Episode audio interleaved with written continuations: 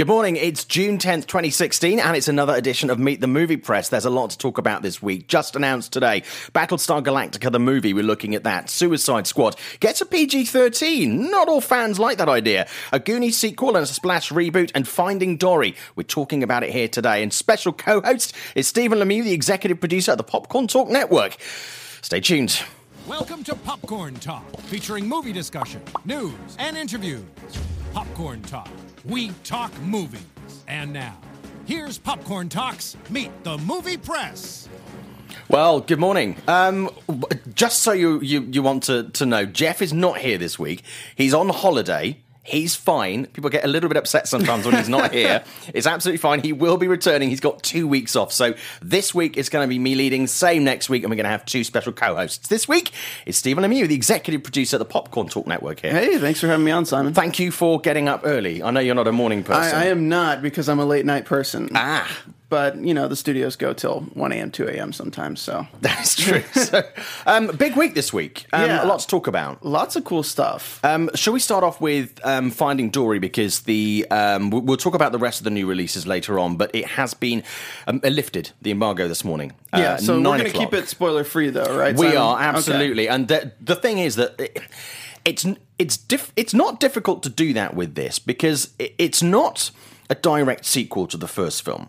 Um, and the title is slightly misleading because obviously in Finding Nemo in the first film, they they looking for Nemo. Yeah. Uh, with Finding Dory, they're not looking for Dory; they're looking for Dory's family. Now, the whole film uh, is, is littered with spoilers, so I can't talk too much about it. But the simple plot is uh, th- they go on this journey. Dory, um, who is not very good, as we know, with her memory, uh, has a sudden spark of inspiration, and remembers her family, so goes to find her family. They go from Australia and they go to America, and they they try to find the family in a aquarium uh, or a marine facility. I won't tell you more than that. There aren't that many returning cast members from the first film. A handful. Ellen DeGeneres obviously back um, as Dory. Uh, Albert Brooks is back as Nemo's father, Marlin. Um, joining her this time is an absolute slew of fantastically cast talent. So uh, Ty Burrell is in it, um, brilliantly playing a whale.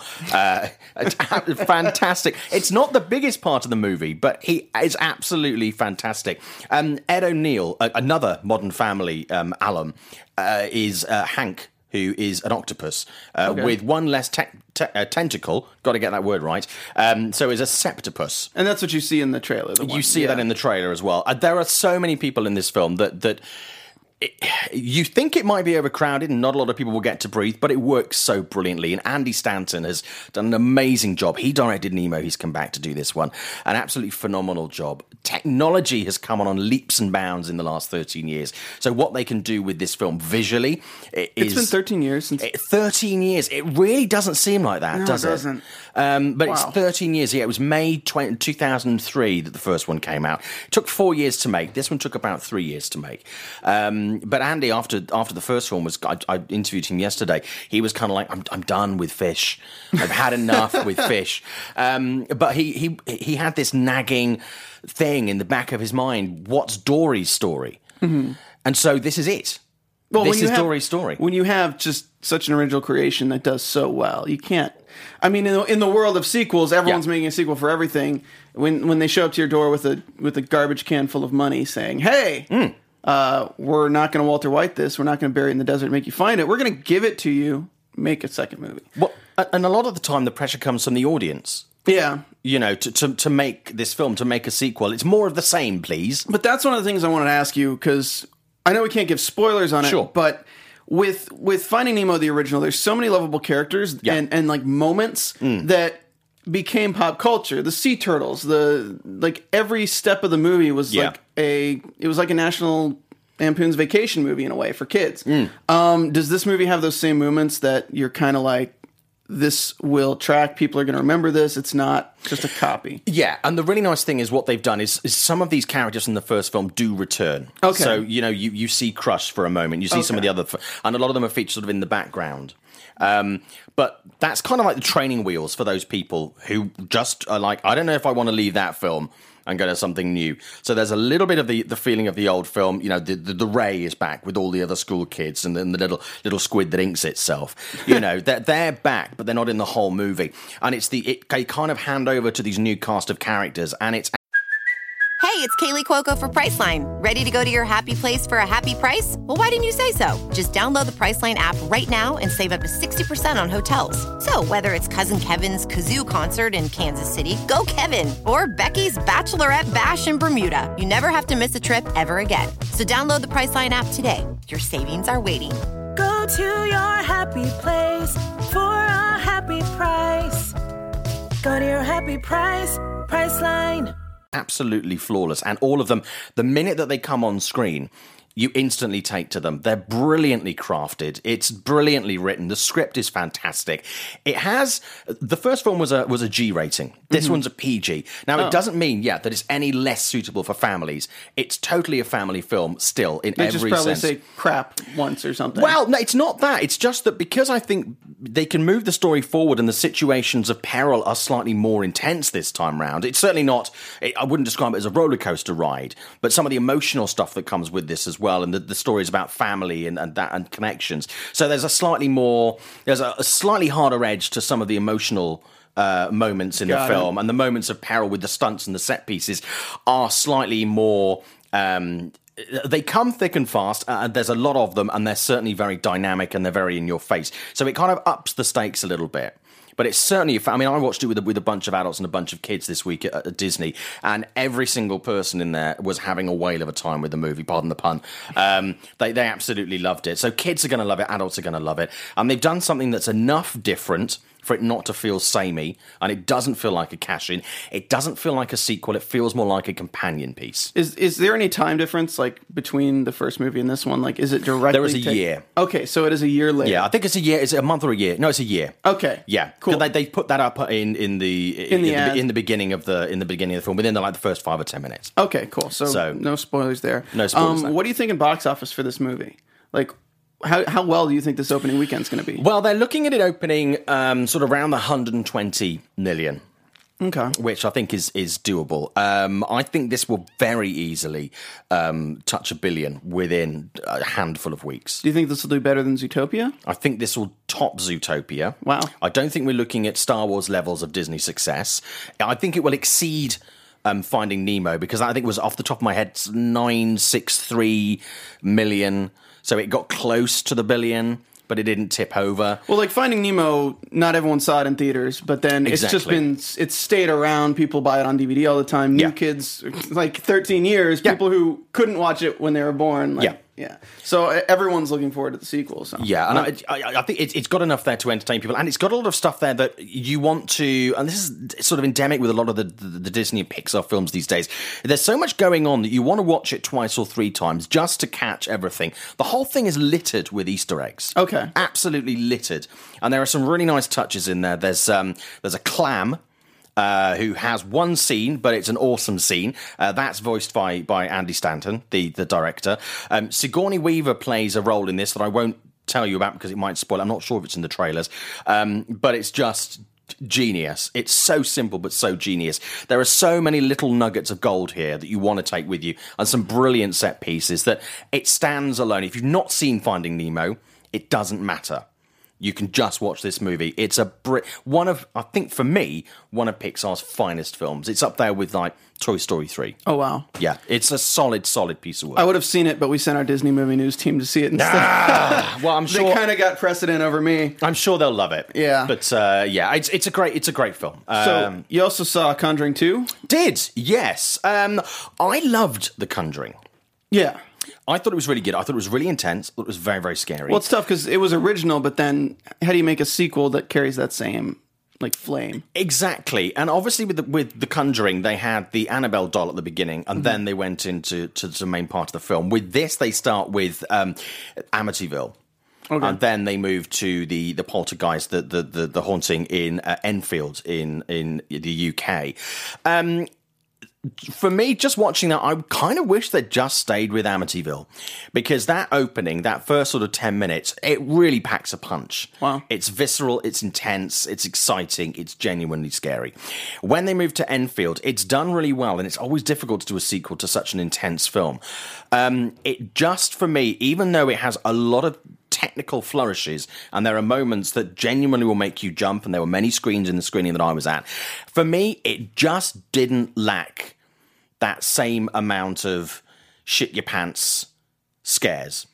When they came they were good but there wasn't enough of them. Got it. and it felt one good a positive and a negative about it is it explores the human side of things and it explores the emotional side but it doesn't really work. That's not why i was watching the conjuring 2 i wasn't Okay. watching it to have a drama. I was watching it for a horror film that would make me poop my pants. And there was too much in there that made it feel a little bit overpacked that it just kind of it lost the tension a bit too much for me but it's certainly far from being a bad horror film So you think fans of the first one will still? I think if you're a fan of the first one, you'll still enjoy it. Um, I don't think it's as strong as the first one, and I think it's always difficult when you make a strong first film to revisit that or try and try and move forward from that. It, and it, we had this conversation before the show started. Um, people want more of the same sometimes, and when they get more of the same, it's very disappointing. So they've done the right thing with making it slightly different this time round, but it means that people who are looking for more of the same will be slightly disappointed. Yeah, I it's mean- a solid film. It, it's just it's that question of whether you stick with the name or you come up with a new name. It's like Yeah. you have that's what we were talking about with Finding Nemo, Finding Dory. It's a different movie. It's you said it was a companion as opposed to a Yeah. direct sequel. So. Yeah. You know, they could have just called it Finding Nemo 2, Mm. but then you automatically assume I need to have seen the first movie to see this. Yeah. And I think with the Conjuring horror movies, like a lot of people, unless it's like the the Quarantine or like the REC series, Sure. you're not going to be watching the sequels unless you've seen the first one. I mean, it doesn't really matter with horror films, but Hmm. Yeah. I don't know. I see a lot of people thinking, "Oh, Conjuring 2, I didn't catch the first one, so I'm Hmm. not going to go watch this one." Well, there's one. There's one particular scene in in, uh, The Conjuring Two where Patrick Wilson uh, is with the family in Enfield, and um, he starts doing. He starts t- playing the guitar and singing um, an Elvis song. It just doesn't work for me. I see what they were trying to do, and it's not like it leads to a scare. I was like, oh shit, the ghost's gonna come, and it doesn't. And I'm like, okay, yeah, that that that it just was kind of fell flat And that. it just didn't work for me. And, and th- there's there's a brilliant. Sometimes there's a, a MacGuffin in a film, and you're like, well, if you just did that, you get rid of the problem. And this film centers around a ghost that someone who died in a chair is the conduit in which this demon comes through using. And you're kind of like, well, if that's how the demon's coming through, get rid of the chair. Demon gone. Ghost gone. And you kind It of like sucks when there's that moment where you're just like, "Why? Why don't you just do this?" and I think if they just tweaked that a little bit, I think they would have made that a stronger MacGuffin. Got it. You know, it just it just didn't sit perfectly enough for you to go. I spot the hole in this plot. Yeah, you need your horror movie characters to actually be smart enough that you're Yeah. not just thinking they're idiots the whole time. But it's done. It's done brilliantly. If you know the case of the, the haunting in Enfield, then you will really, really enjoy this film. And I do. It's obviously growing up in the UK. I'm very familiar with it. do you recommend people read up on that before they go see the movie? Um, I would. It's difficult to say, actually. I don't know if you want to, because then you'll know kind of what's coming, because it's Got based it. quite closely to, to what happened in, in real life. Um, so I would say go and see the film and then read it more on the Enfield haunting. That's the probably the way that I would do it because otherwise you'll see some of the things coming in the movie. But it's great. I mean, it, it, they've they've done a good job with it. it. They just haven't done as good a job as they did with The Conjuring. But it's solid. It's going to do okay box office. It took in three point four um, on Thursday, the first night last night. So that's not a that's not a terrible opening. Um, I think they're looking at sort of high twenties, thirties um, for you know for an opening weekend, which is okay. I mean, with the box office lately, that's Yeah. going to take number one. but, Absolutely. Uh, definitely not going to stay there next weekend when Finding Dory Yeah. comes So out. also out this weekend are Warcraft and Now You See Me Too. Haven't seen those unfortunately, but we will touch on Warcraft later on. Yeah, definitely. Um, so, So let's talk about Battlestar Galactica.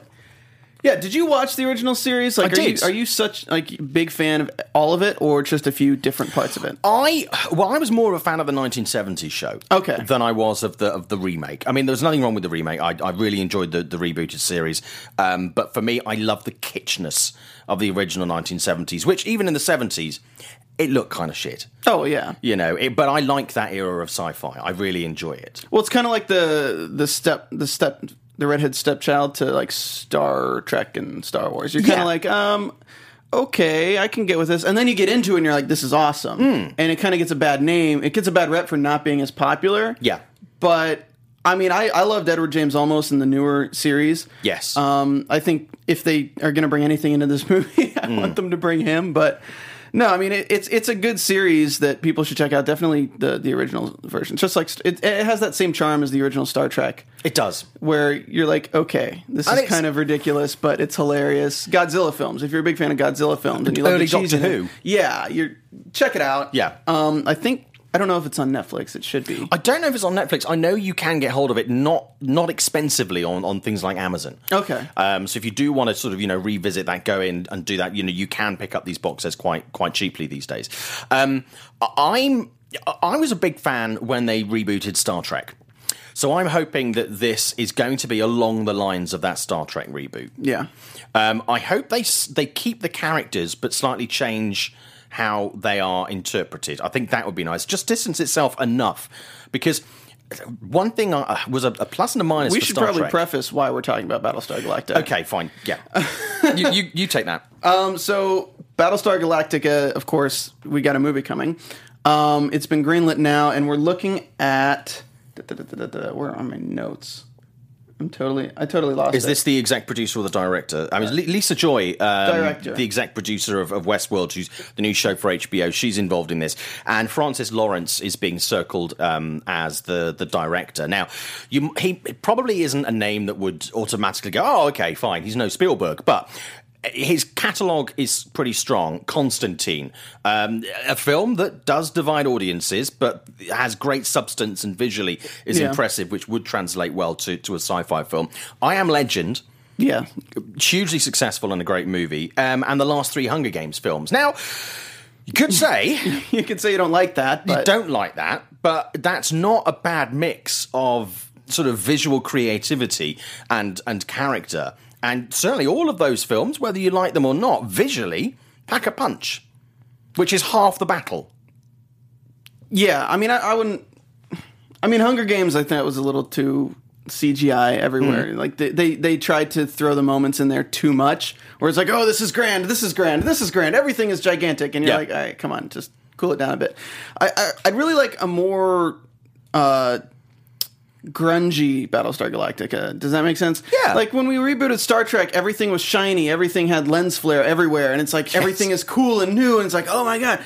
I want a Battlestar Galactica that's more like Alien. It gives you that sense of claustrophobia. It, Okay. It gives you more of a paranoia around the characters because hmm. that's what the series is centered around: paranoia hmm. and who is who's a Cylon and again humans selling out their own race. Yeah. Like I feel like there's a there's a great opportunity to make a very very psychological movie with this, but they're probably not going to go that route because they're probably going to want to franchise this.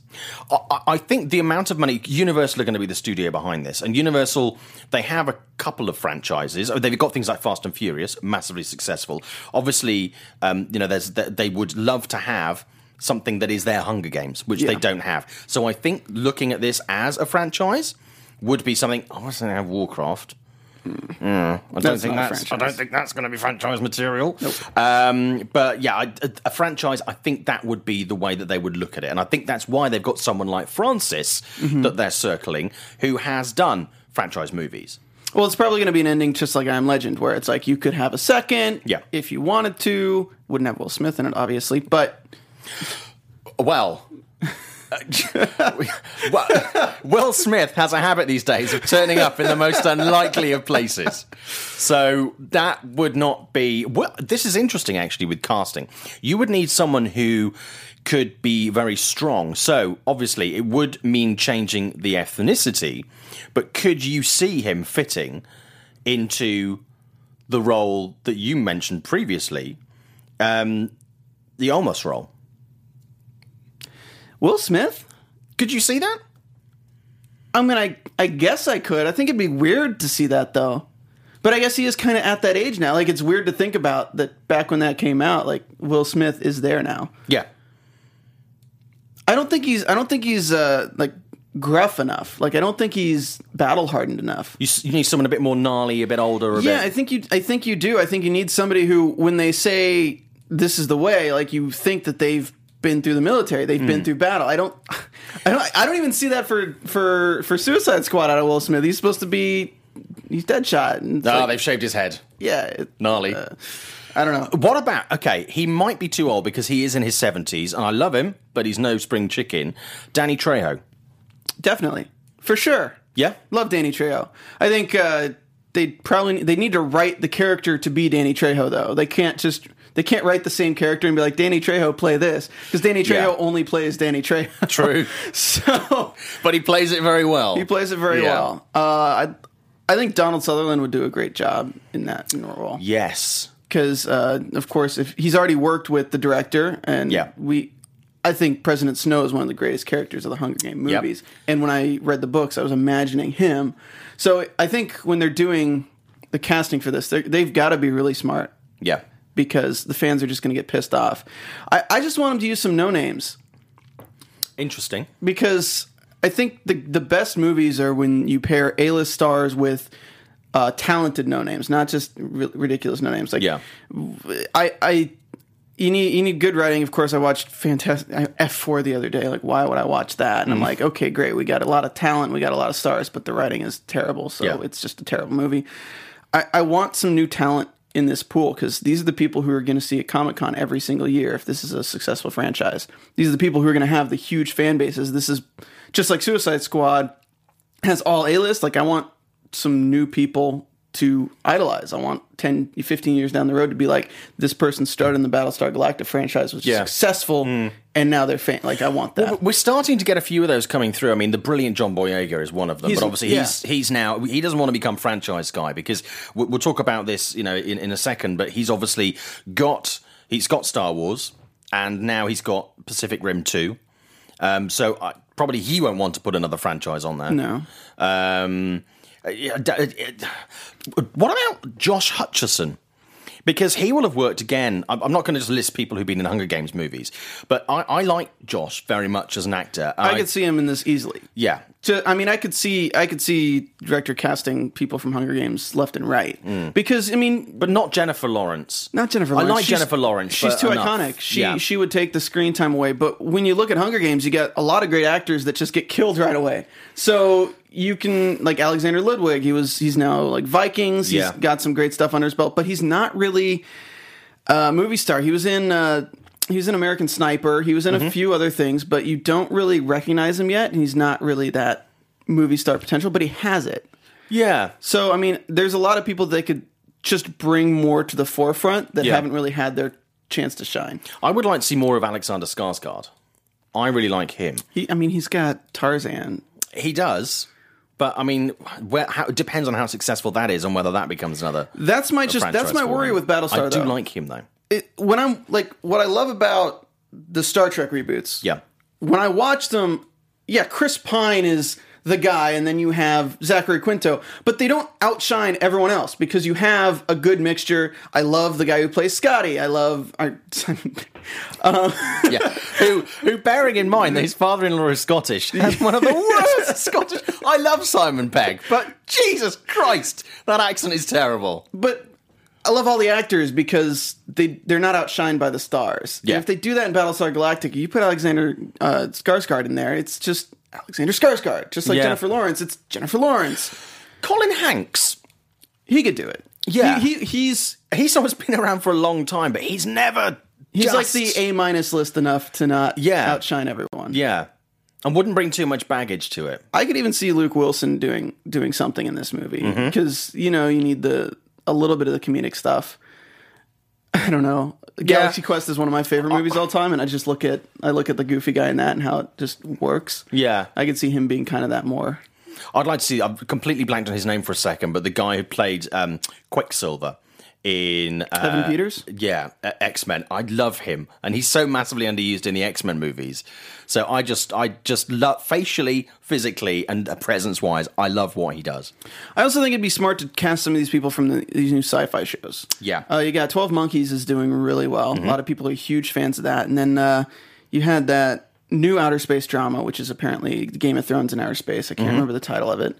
Uh, use some of these people. Let's let's get some of the because those are those are playing to the fan base of this Yeah. series already. Yeah. So let's get let's get some of Shows like The. Walking Dead and Outcast and stuff like that are great. Yeah, you I haven't know. watched Outcast. Yeah, I it's need- I need to good. check it out. It's good.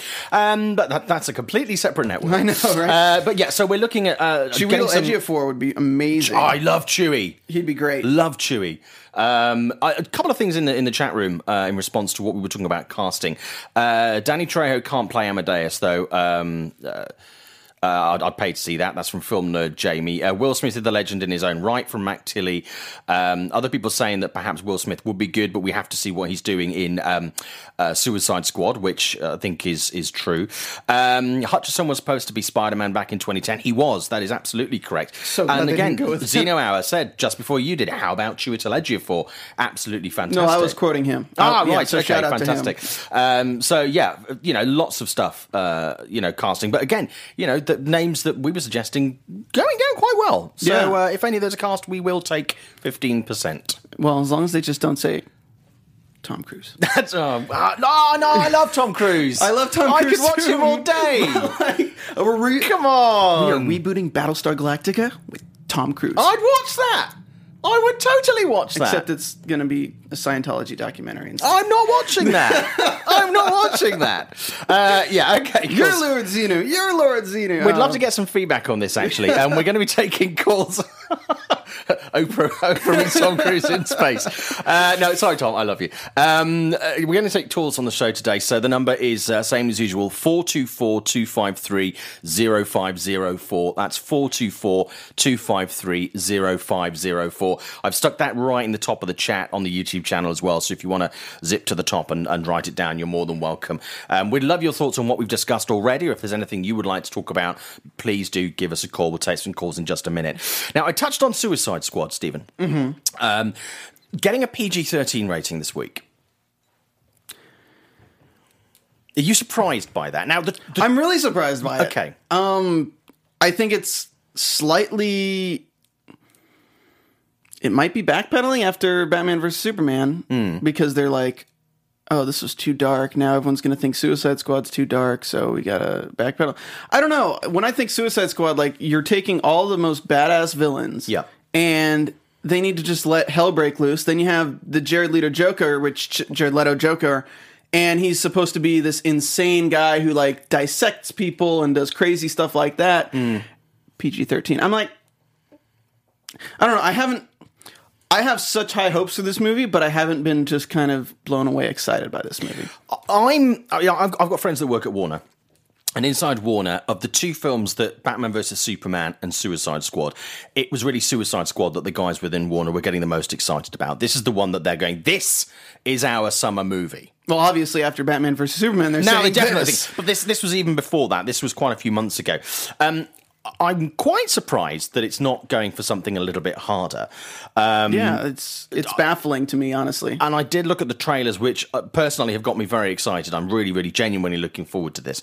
Um, and I did think maybe they're holding back some of the violence just so they don't kind of, you know, put it all out there straight away and everyone's going like, I've seen this, I know what's happening, you know, this is, it's going to lose the dynamism.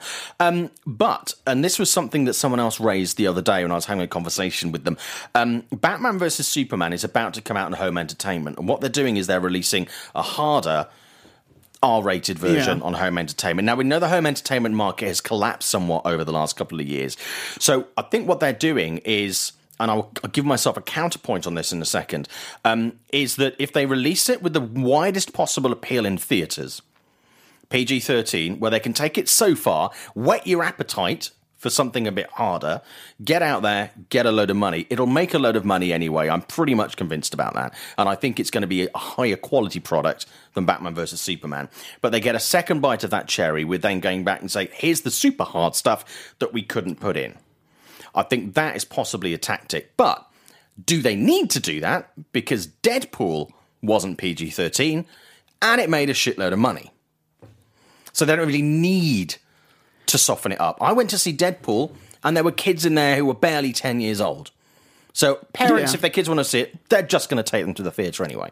it just it terrifies me that they're that this could be a move decidedly to make more money when it Mm. should just be let's make a great movie Whether it's rated R, PG 13, whatever, let's make mm. a great movie. If people say, if word of mouth says it's a great movie, we're going to make a lot of money. That's what happened with Deadpool is, you know, it was rated R, but as soon as reviews came out for that movie, everyone was just saying it's amazing. Yeah. And that's why it made as much money as it did. If, if they're just trying to hold off for some kind of boost in DVD, Blu ray sales, I don't think that's necessarily worth it. I think this is a move just to bring in, have parents more open to bring their children to this Yeah. anti hero movie. But. You know, I just I worry so much because I really want the DC cinematic universe to be as amazing as it can be. Yeah. And it's just from what I've seen so far, I'm very, very skeptical of this movie, which sucks because as soon as you say anything negative about Suicide Squad, you're automatically labeled as somebody who hates DC. But it's Yeah. it's not that. It's more that you're you have the Joker and you mm-hmm. have Harley Quinn. Aside from that, you ask 70% of America, they're not going to really know much of these characters. No. Um, and when you look at Batman versus Superman, everyone knows both of those characters by heart. True. And it still did not do as well as they wanted it to. Yeah. So when I think of Suicide Squad, I'm like, okay, this looks really cool. It's going to be one of those movies that everyone sees the trailer like, oh, that looks really cool. But when it comes time to go to the theaters to see it, I don't know how many people are actually going to do it. It's an interesting point you, you, you, make. Actually, points you make about the um, the characters that people may or may not know, um, because if you look at some of the Marvel characters, uh, Doctor Strange, not a really well known character, going to be a major movie for Marvel. Ant Man, not the best known. Um, Hawkeye, known. Not massively known. Um, Thor was well known, but probably not the best loved Marvel character. So I think people still do like, rather than having the Batmans, the Supermans, that kind of thing, they do like to discover these characters that they are like, in. they like to discover the characters, catalogue. but they people love a good origin story, and movies do that too much nowadays a little bit. But yeah. you look at that though, and you say, okay, Hawkeye, he Hawkeye does he doesn't have his own movie. Mm. He's introduced alongside other characters that you already know, Yeah. and then you just kind of get used to him over the Avengers movie. backstory and stuff yeah, like that, And yeah. then you look at Ant Man. That's one character. So if you if you really think about it, you can look up on Wikipedia. You can see some Ant Man stuff and know what you're getting into. Yeah. This you have to research seven different characters. If you don't know who, I mean, you already know who the Joker is and you know who Harley Quinn is. You're researching all these characters just to go into the movie with a basic understanding. And even then, if the movie doesn't do an origin f- story for all these characters, which I hope to God it doesn't, I really hope to God it doesn't. Mm. that would take forever. It would, and I don't want them to do that. I want them to go in this movie assuming everybody knows these characters, so we don't have to waste thirty minutes of the movie on a first act that's just introducing everyone. No, I think that's a fair point. But I look looking at the rating. I mean, the Avengers movies, the, the the Marvel movies, a lot of those are not you know sort of hard rated movies. They're all around that sort of PG level of entertainment. I am It not doesn't getting stop paid them- by Marvel. God No, no, no, no. chat But it doesn't. It doesn't stop them kicking dicks when it comes to action scenes. I mean, that action No, is, it is doesn't. intense. Um, so uh, you know, it might not be gory stuff we're going to see in Suicide Squad, but I think we're going to see some really impressive and seriously intense set pieces. I might be wrong, but I'm thinking that this is going to be what what we really what everybody would really like, whether you're a fan or not of DC, to see coming out of a DC movie. I'm very very excited and very intrigued about it. I will be so happy if this movie is amazing. I, I will be the first person to buy it. I will see it multiple times in theaters. Yeah. I I want it to be amazing. Cool. So that's I mean that's it. Like I just I really want the cinematic universe to just take off Hmm. because you know they have so much that they have to fight against now. Um, let's talk about John Boyega. Uh, being cast in Pacific Rim 2 this week. Uh, there's not a huge amount to talk about it apart from the fact that we know that he's going to be playing Idris Elba's son. Um, I was not a fan of Pacific Rim.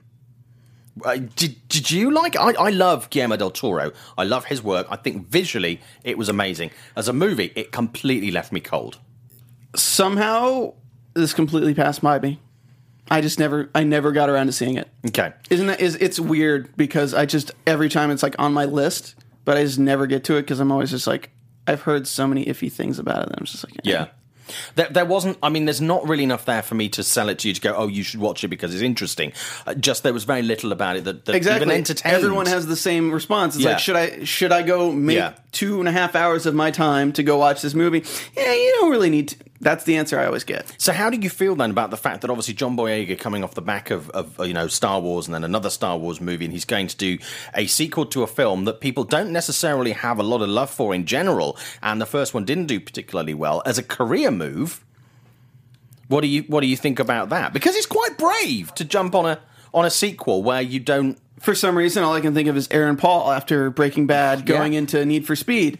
Because Yeah. it's like, oh my god, I can get all these deals now. Might as well. Because John Boyega might be a huge fan of the first movie and think, Yeah. Oh my god, I'd love to do the second movie. Hmm. And then if his agent even says no, he can fight for it. But I mean, I don't think it'll be a bad movie by any means. Yeah. I mean, I think to to a certain degree, like with John Boyega, they're going to get a great audience. They're going to get more of the Star Wars crowd seeing, okay, I want to see more of John Boyega in something. Yeah. It's it's just I can see it going the way of kind of passed by again. Uh, responses uh, in here: EV Party ninety seven rented Pacific Rim and slept through it. Uh, yeah, East Blue, uh, East Blue Drew. Pacific Rim is fucking awesome. So two ends of the spectrum there. Exactly. Um, EV Party ninety seven. Other than big robots in the water with two people inside them, yeah, that's basically it. Uh, Kevin Santos says, "I think uh, Boyega got attached because of Stephen DeKnight um, being part of the project, which is true. Um, obviously, taking over um, directorial duties from uh, Guillermo del Toro, who's not returning." Um, uh, Grambo nineteen saying this could be a big, uh, a good move for Boyega. Uh, these are the kind of movies that he belongs in. Yeah, I mean, I think that's fair. But to be honest with you, I think I preferred Boyega in. Um, if you haven't seen it, a British film called Attack the Block. Um, it was a, it was a, a film that. Um, uh, Joe Cornish, uh, I think, uh, was was responsible for. Um, it was set on a housing estate in London where um, aliens basically invaded. Um, I don't think it did massively over here. It did well in the UK, and that was the film that made John Boyega well known within the industry.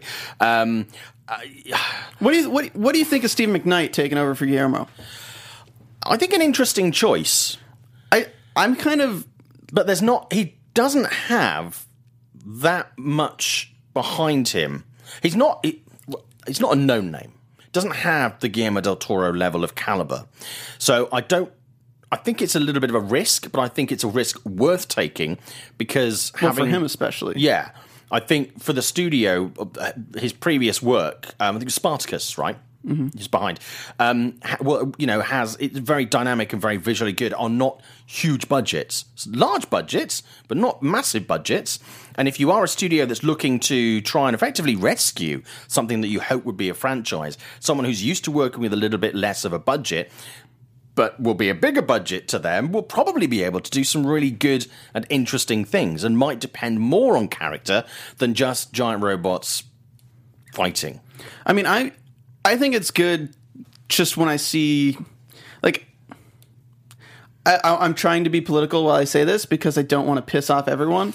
I have been less than impressed with Guillermo's work in the past few years Fair comment. because he's he puts his name on so many different things, but Yeah. doesn't have the time to really dedicate to make them good. Like Hmm.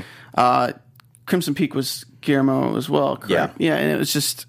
I'm like, this movie needed another rewrite. It it had lots of problems, and I loved it for the visual, and I'm Hmm. sure Guillermo was involved in that. But then the story, everything kind of fell flat for me. Well, that was that that and then the film that he strain is just getting terrible because he's no longer really involved. Yeah. The strain TV show.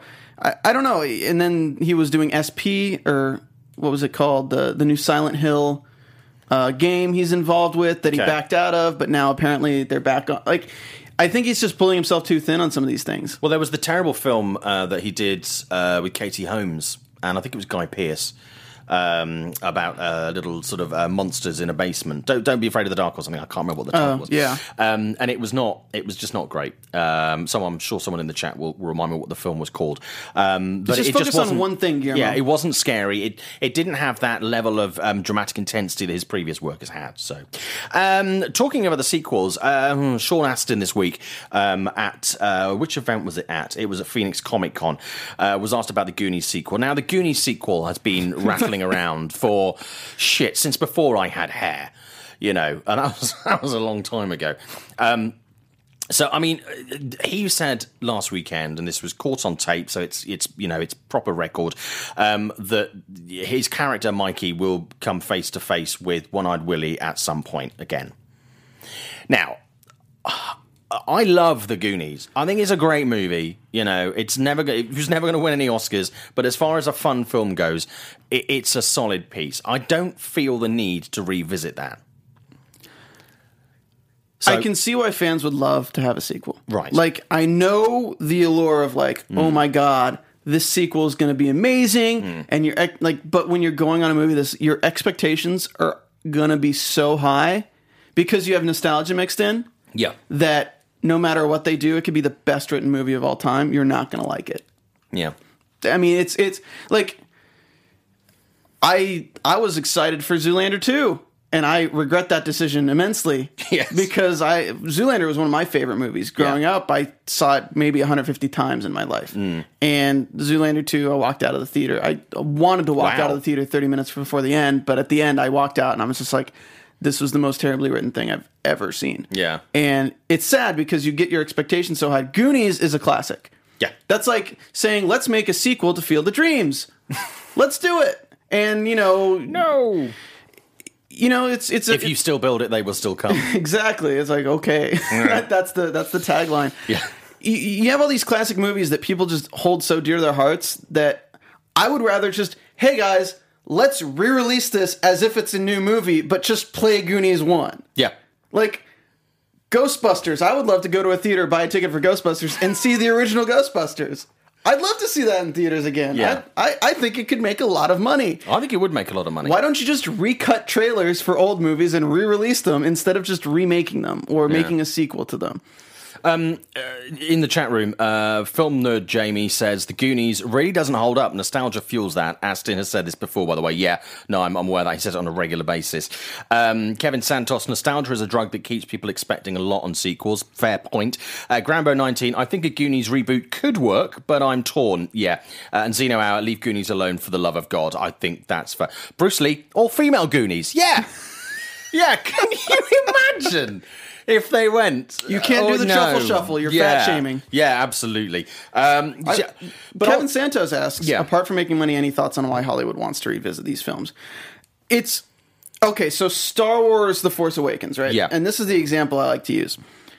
Force Awakens is, for all intents and purposes, a remake of A New Hope. Yep. It's the same thing, uh, but if you look at it, there's tons of pop culture references out there about oh there's the exhaust hole you you shoot it down and it blows up the star there's one weakness you have so many star wars references in pop culture about a new hope Yep. and now that they've basically rewrote the same story over again and re-released it as the force awakens to a new generation of people it opens the door for everyone to really connect with all of these previously existing pop culture references Absolutely. and it's the same with the Goonies. If if they were to remake the Goonies, I don't think it'd be good if they did a sequel that kind of was the same movie in a way, Yeah. and just brought back the old themes and brought back the pop culture references. I mean, I think that's what they'd end up doing, just to connect with new audience. Like there, there's Hollywood has been remaking movies since it existed. Yeah.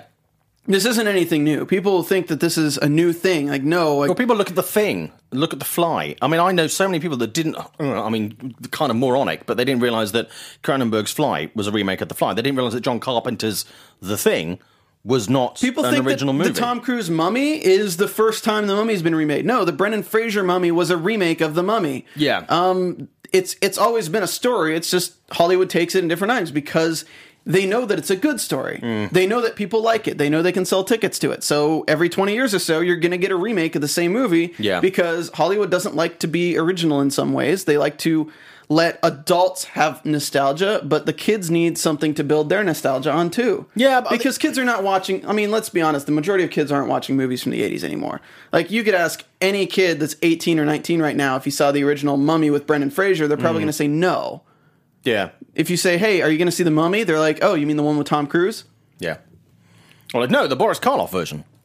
Well, even with Star Wars, like, Yeah. there's lots of people who saw those movies who hadn't seen. Well, I remember even, tw- I like, I'm going back a little while now, but even sort of about 15, 20 years ago, I remember I was working in a, in a radio station in uh, the east of England, and uh, one of our work experience girls came in and was like, oh my God, she went, I saw a brilliant old movie last night, and this was like 1996. I went, oh yeah, what was it? Expecting, I don't know, um, M or Metropolis. No, no, Ferris Bueller's Day Off.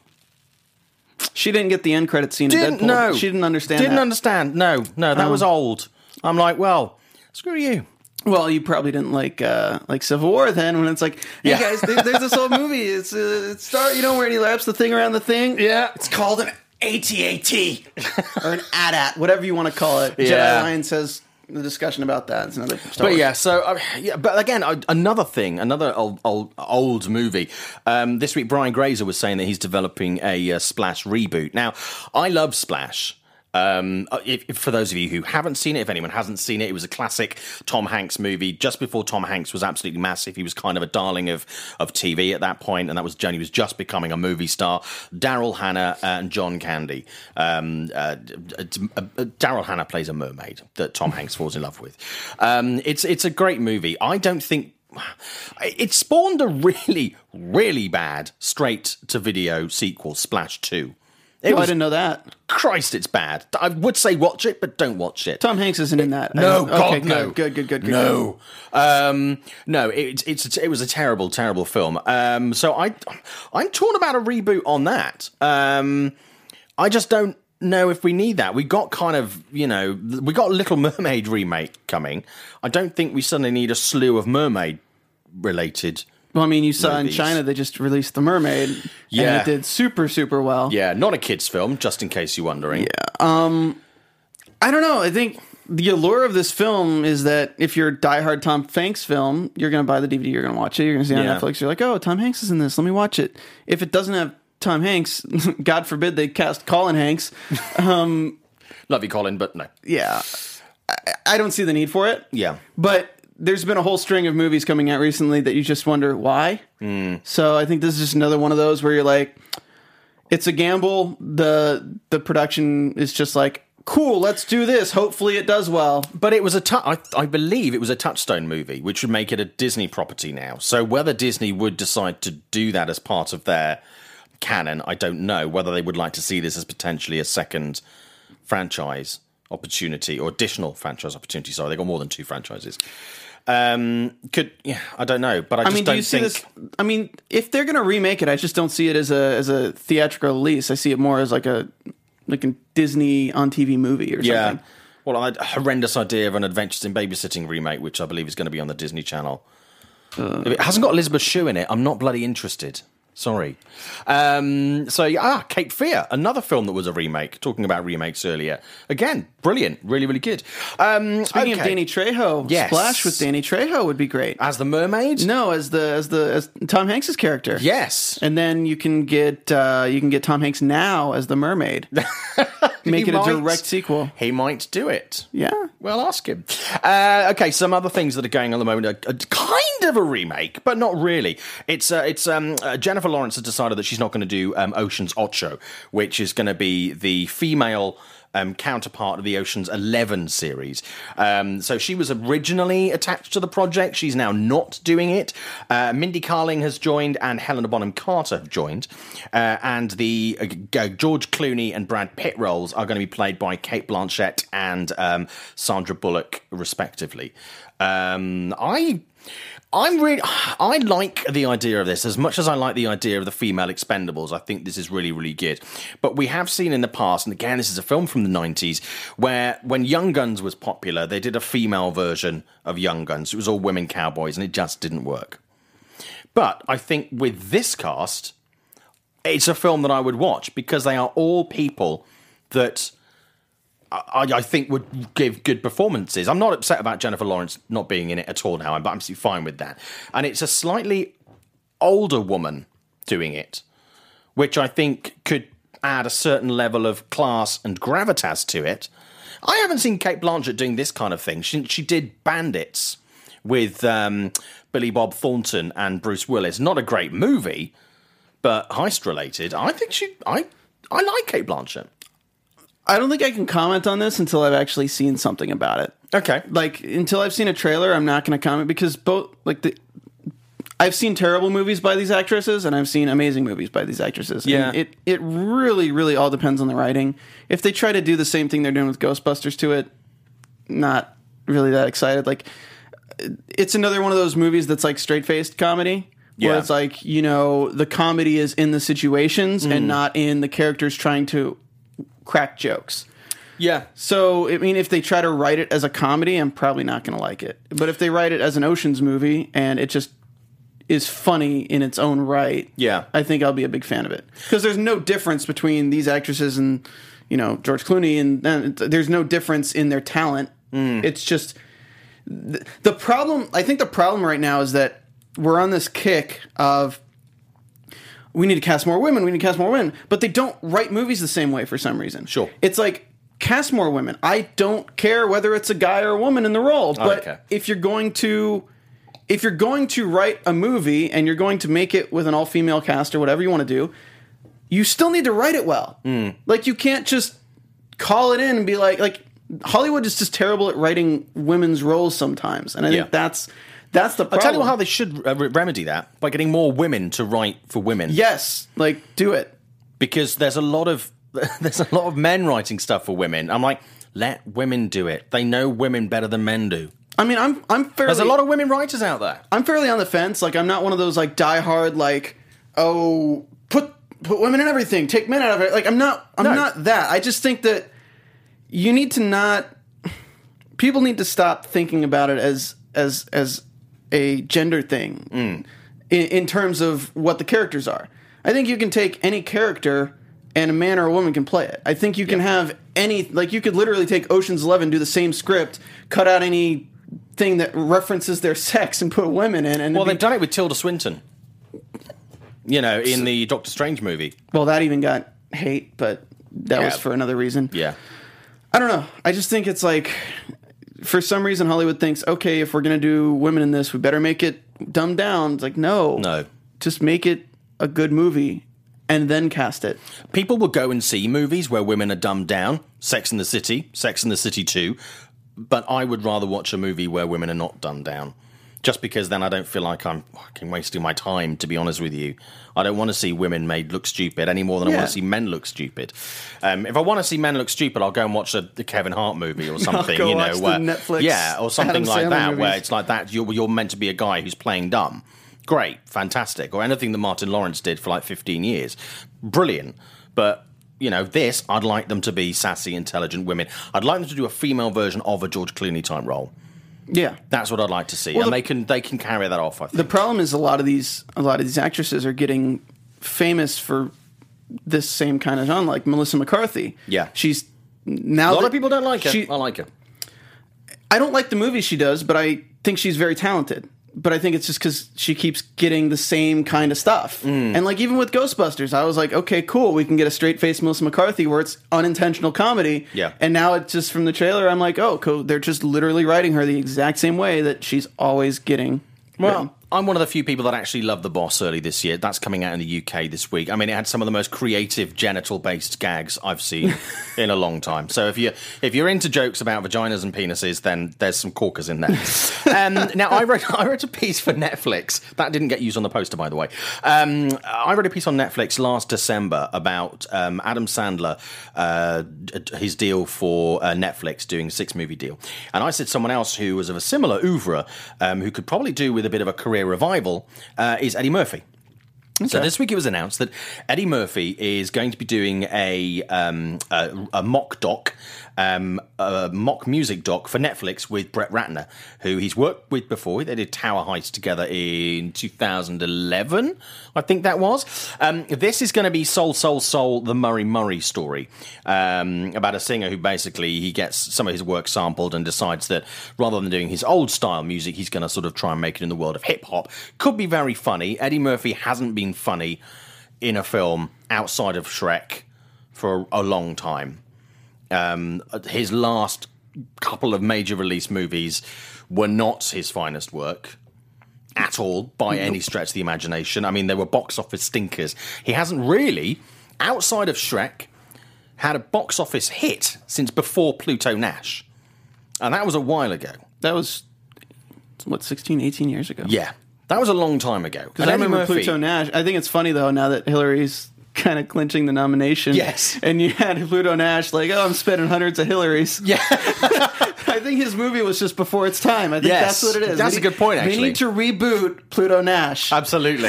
uh, but Kevin Hart, let's get on. yeah, Kevin Hart and The Rock. Um, but, They're doing everything else. Will Ferrell can throw it Uh, in yeah, too. absolutely. But yeah, so I think this will be quite interesting. I think Eddie Murphy will. I mean, I'm not. A lot of the stuff that Adam Sandler's done for Netflix, it's, it's been truly appalling. You know, I didn't like the Do Over. I didn't like the the, the uh, cowboy film he did a couple of months ago. They just weren't funny. Then again, they're not his finest work. But I think it'll give Eddie Murphy a chance to really hone his skills again as a great comedian. For me, he's one of the greatest comedians of our generation. He's just had some shit films and bad scripts and bad ideas. Well, have you have you before this news article came out? Have you Googled or looked up Eddie Murphy in a while? Not for a long time. So, like a month ago or two months ago, I was looking up Eddie Murphy. I'm like, Hmm. I'd love to get him in studio for an interview. I know he doesn't do press. He's Sure. very Yeah. yeah. He just hates press. Um, but he's been doing reggae music. Okay. So He has done music before, though. No, but he's he's actively like I think he just released his a new album of like Jamaican reggae music. Uh, if you his Twitter was all decked out for it, Right. and I don't know if that was was this all leading up kind of in a Joaquin Phoenix style to this movie, or is Hmm. this like even now his Twitter is him with a guitar promoting his temporary coming soon Eddie Murphy's upcoming solo album Nine. So right. I don't know. Is this all I don't know. gearing up for this, or is is he only doing the movie to promote his music? Yeah. He, he just he's been out of comedy for so long. I'm not even sure if he's if he wants to get back into it. Um, he received. I watched a, thing. I think it was on PBS. There was a ceremony where he won a, a major um, award uh, for his comedy. It was an award that's given out every year, and um, he and they they had a lot of people that he's worked with previously, people like Arsenio Hall, that that kind, and um, they showed clips from some of his movies, and you look back at his catalogue, and you're like, he's really good. When Eddie Murphy is good, whether it's doing stand up or whether it's doing, you know, characters in a movie, Eddie Murphy's good, he's bloody good. And he's still, a lot of that stuff stands up really, really well today. Trading like Trading Places. Coming to America, two of my favorite movies of all time. Brilliant, They're absolutely amazing. brilliant. Um, as, as Bow, Bowfinger is uh, was pulled out as a, was one of his recent highlights. Yeah, um, the Klumps, uh, Nutty Professor. Yeah, but those were like twenty years ago. Yeah, it's been a while. That's a long time. Tell me, you know. well, Bowfinger's great because him and Steve Martin together are Yeah. just a force to be reckoned with. Yeah. and Steve Martin on Twitter is one of the funniest people to follow. If Yeah. you if you don't follow Steve Martin, go follow him. It's hilarious. Every time I ask somebody if they've seen Bowfinger, the answer is no, though. Yeah, uh, well, I'd only watched it very recently because someone kept, a friend of mine, Andrew, kept um, going on at me about seeing this film, and I was like, oh, Christ, why don't I watch it? And it's, it's good. People like It's so you good. can ask you can ask anyone who works here with me. Yeah. You'll randomly hear me saying keep it together keep it together keep it together keep it together keep it together like i will always be referencing that movie welcome to mindhead welcome to mindhead gotcha sucker like i think that movie is one of his greatest movies and nobody's ever seen it when i ask it Yeah. and i get i get so upset because it's like this is awesome It's a great, it's a great, it's a great movie. Um, but yeah, so I'm, I'm, I'm pretty excited about this. I mean, it, it, it- there was a, a website I can't remember which one that pointed out this week about the fact that um, Popstar, um, Never Stop, Never Stopping, the Lonely Island movie, I- I'm seeing it this weekend. Didn't so do excited. well at the box office, which was a massive disappointment because I loved it. It's a very, very funny movie, and this is. You know, I'm going to get on my soapbox just very briefly, but a lot of people complain about the fact there aren't original movies out there. And even though we have had mockumentaries before, it's not the first one, it's a bloody good one. Uh, It's really, really solid, and people just haven't gone out to see it. I know there's a lot of good stuff to watch out there at the moment, but when there's good stuff like that, and new stuff and innovative stuff in the theatre, you should go and see it. You can't then sit there and complain that there's nothing original, there's nothing different out there. It's all superhero movies if they don't make money they're not gonna yeah they would just they'll stop making them. I mean, I think it'll find its true home on video on demand and home entertainment. I think that's where it will really get its status, like so many of these films have. Um, but you know, it's still it's a great if you can if it's showing in your local uh, multiplex, go and see Popstar. Um, never stop, never stopping. It's funny. It's really funny. I, I've been trying to find time to see it, and I want to see it this Yeah, weekend. you- you should do. It, I'm just so happy for Andy Samberg yeah, because he was he was the best thing. He was the only thing that made me watch Saturday Night Live when he was on it. Mm. Was the digital shorts and just any skit he was in was the only thing I watched that show. And then the Lonely Island, and then the second album kind of came out and fizzled with Lonely Island. Nobody really Mm. No, listened to it at all, but. The fact is, I mean, he did Hot Rod, and which it's is a great movie. It's a cult classic. but bombed. Yeah. But this, finally, it's a movie he's starring in. It's got great reviews on Rotten Tomatoes, Mm. even though the box office wasn't as well. Like, People are saying it's going to be a cult classic, which is great. Yeah. because he deserves it. He Yeah. he's so good in everything I see him in. Like if anyone deserves Adam Sandler money, it's a, it's Andy Yeah. Samberg. He Yeah. deserves to have that amount of money. Yeah. And you know what? Take Eddie Murphy, put him with Andy Samberg. Ooh. Like let's let's bring some old comedy to the new comedy. Like I'd love to see that. I like the idea of that. I really, I really like the idea of that. That's good. That is good. That'd be fun. I'd watch that. Oh my god, heartbeat. I would so watch that. You, that would be just Well, great, Andy wouldn't it? Samberg does like the reggae stuff too. Toil part time in Jack Coldstone Creamery. You know, like that would be phenomenal. Oh my god! I think I think we've just got a treatment. I think that's that's the that's the reboot of Twins. I'll walk in the office. Yeah. I'll tell them Eddie Murphy, Andy Samberg, Twins. Yeah, like Done. brilliant. Here's ten million dollars, Stephen. Only yours. ten. Um, yeah, I, that that's great. So I'm I'm I'm pretty excited about this. It's, uh, people were saying, yeah, pop star was hilarious. That from Mac Tilly, absolutely.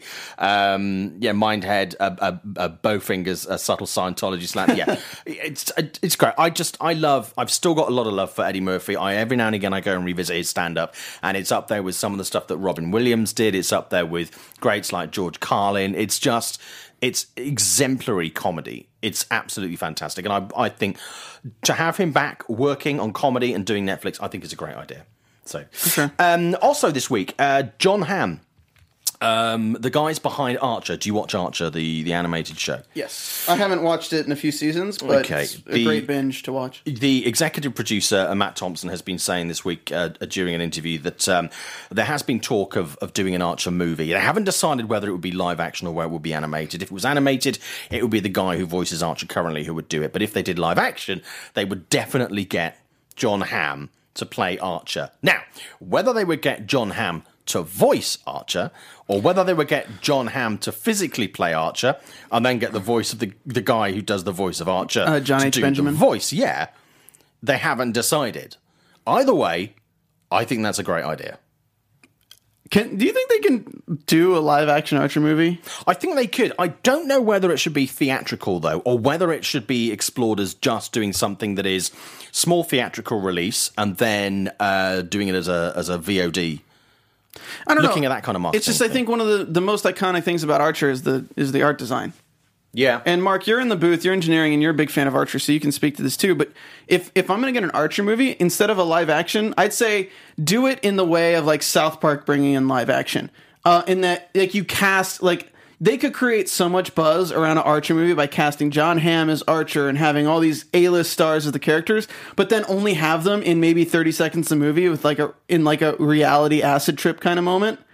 I think that'd be hilarious, and have the rest of the movie have it be a ninety minute animated film. Like I, I would rather go see an Archer animated film, Yeah. that has thirty seconds of John Hamm as Archer and random A list stars. would you would you want to see that in theaters though, or would you rather see that in a home? I'd go see that in theaters You would. in a heartbeat. Yeah, I think the writing is so strong on that show that you just if they if they did a cohesive Hmm. feature, I'd go. I'd probably go watch a two and a half hour Archer movie if I could. And with how many seasons the uh, the crew has done, the the live action, the the new live action cast would have to earn their place on the screen a lot quicker than the TV cast has. So I say keep it animated.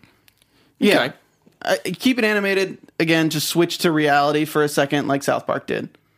That's uh, well, coming from two fans. Obviously, that would be the the preferred. You guys would know. Um, I mean, I would just be interested to see if it was live action, how they would visually interpret it. I'd like to see how they would create it. Not exactly the same as they did with Dick Tracy, but transferring that, but doing it well and making a good film. Um, I would like to see because very few people have managed to make take a film that is animated or take a take a product that is animated and then actually make it a live action and not lose something along the way. if they're going to do it, they need to disregard all of the disregard the show entirely. They need to make Archer its own live action that starts from the beginning. It doesn't depend on. It can have the same kind of like tropes throughout it, like Danger Zone and that kind of stuff. But Yeah. I think you can't just have it be as unrealistic. Like I just saw a Man from Uncle the other day. Great movie. And I thought that's the close, Great like movie. that kind of um, spirit to the movie is the same thing you Hmm. probably get from an Archer live action with like the torture scene where like he's torturing him, but then like the guy just like comes in and is just kind of watching and like jokes around. They have Hmm. the damn short in the wire there, and they walk around and decide whether they're going to kill the guy or not, and then the wire just shorts back.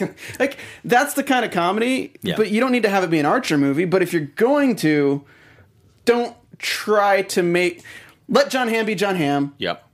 written like Archer. Don't have him trying to do a voice. Don't have him trying to act in in like this, like trying to achieve this whole fan thing. Just Hmm.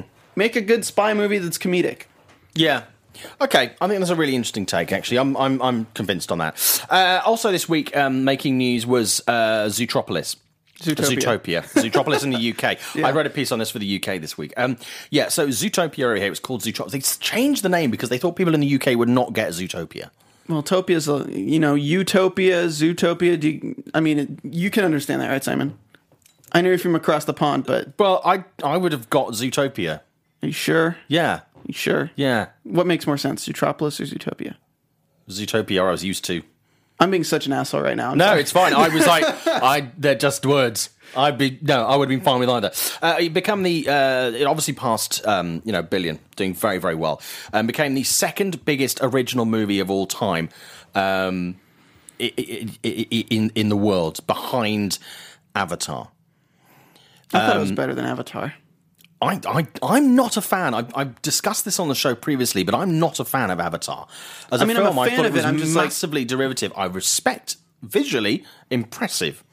As a story, I didn't like it, and the casting didn't like most of the performances. I like Avatar about as much as Waterworld, and I love Waterworld. Waterworld's awesome. Yeah, it's just like hell. I'll watch Yeah. this. Avatar's the same way, but I'm not. I'm not jumping about the story. I'm like, okay, cool. Hmm. Like I'm kind of like siding with the military. I'm like, yes, burn it all down. Um, but yeah, so it, it's done phenomenally well, and the, the, the directors of the film have already said that they are looking at um, they're looking at doing a sequel because what what happened with when they were making the first film, they started to explore the expanded world and characters that they could put in it, and they just simply didn't have enough room. It would have been too overcrowded, and there's a lot going on in it anyway.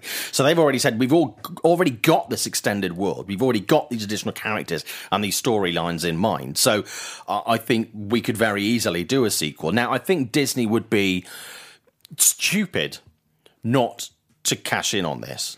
I think they're going to do a TV show instead. Do you think uh, that's interesting? I think. I think it because they've created such a great world in the first movie. Hmm. They could do a TV show so easily with with that same universe that they've created. Okay. and have it be very very popular, just like the Frozen craze, like super popular.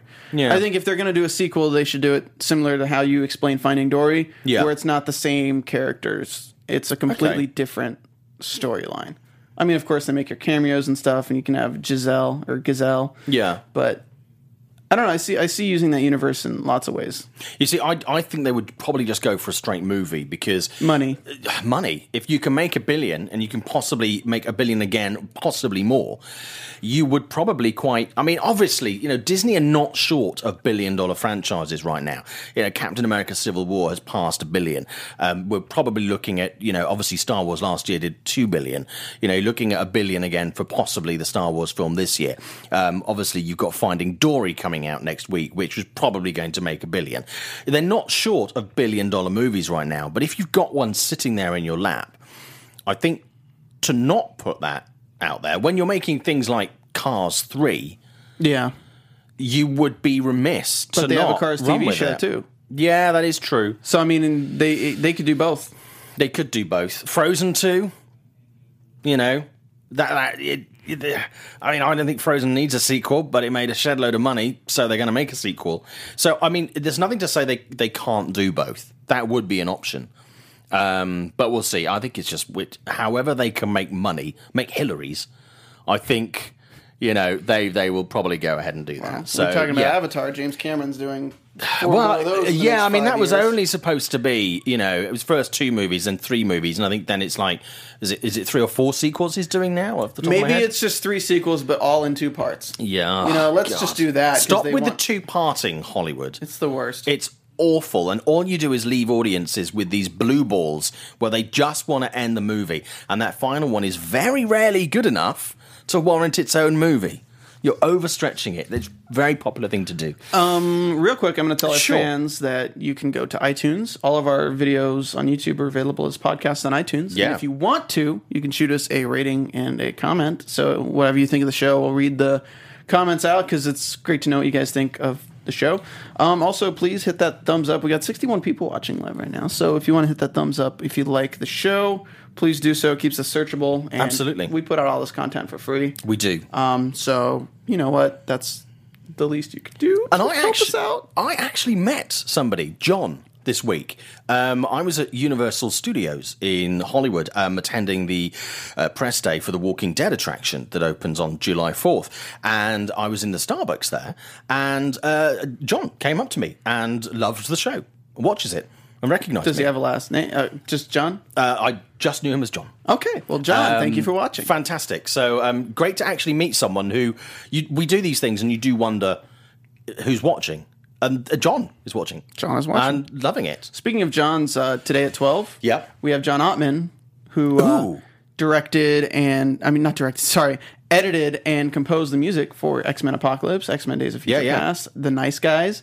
And we're doing an interview with him live at noon today. That's Pacific Standard Time. So Fantastic. uh, you're more than welcome to stick around and meet him if you'd like. Oh, Simon. You may well do that. Yeah. So uh, check out that. Um, So, uh, Stephen, where can we find you on Twitter? Uh, you guys can find me at uh, Stephen Lemieux, S T P H E N L E M I U X. I'm also on the Popcorn Talk Twitter. You are? Uh, again, I, I respond to a lot of the tweets on there, and any of the comments on the channel and stuff like that. I will be looking at those as well and responding to those. But yeah, follow at the Popcorn Talk on Twitter and subscribe on YouTube at youtube.com slash the uh, slash Popcorn Talk Network. And then iTunes, you can find all our shows there. Everything's a podcast uh, as well. And again, all of our stuff's free. Uh, I'm here 90 hours a week just to make sure everything stays free.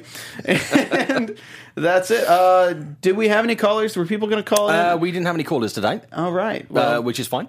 Um, But yeah, but so thank you for um, co-hosting this week. Uh, much appreciated. Yeah, um. I will be back next week. Uh, Jeff is uh, still away, um, but he will be back. So uh, next week it'll be me. Uh, lining up a guest at the moment. I will let you know on Twitter who that's going to be. Uh, if you want to find me on uh, Twitter, you can find me at Showbiz Simon. Same for Instagram. Uh, if you want to find me on Facebook, it's facebook.com forward slash This is Simon Thompson. Um, thanks for taking part in the show. Thanks to everybody in the chat room. There's been lots of stuff coming through on there today, and it's been very much appreciated. Have a great day, and we'll see you next week. And tell everybody about the show. We really appreciate it. Thank you. From producers Maria Menounos, Kevin Undergaro, Phil Svitek, and the entire Popcorn Talk Network, we would like to thank you for tuning in. For questions or comments, be sure to visit popcorntalk.com. I'm Sir Richard Wentworth, and this has been a presentation of the Popcorn Talk Network. The views expressed herein are those of the hosts only and do not necessarily reflect the views of the Popcorn Talk Network or its owners or principals.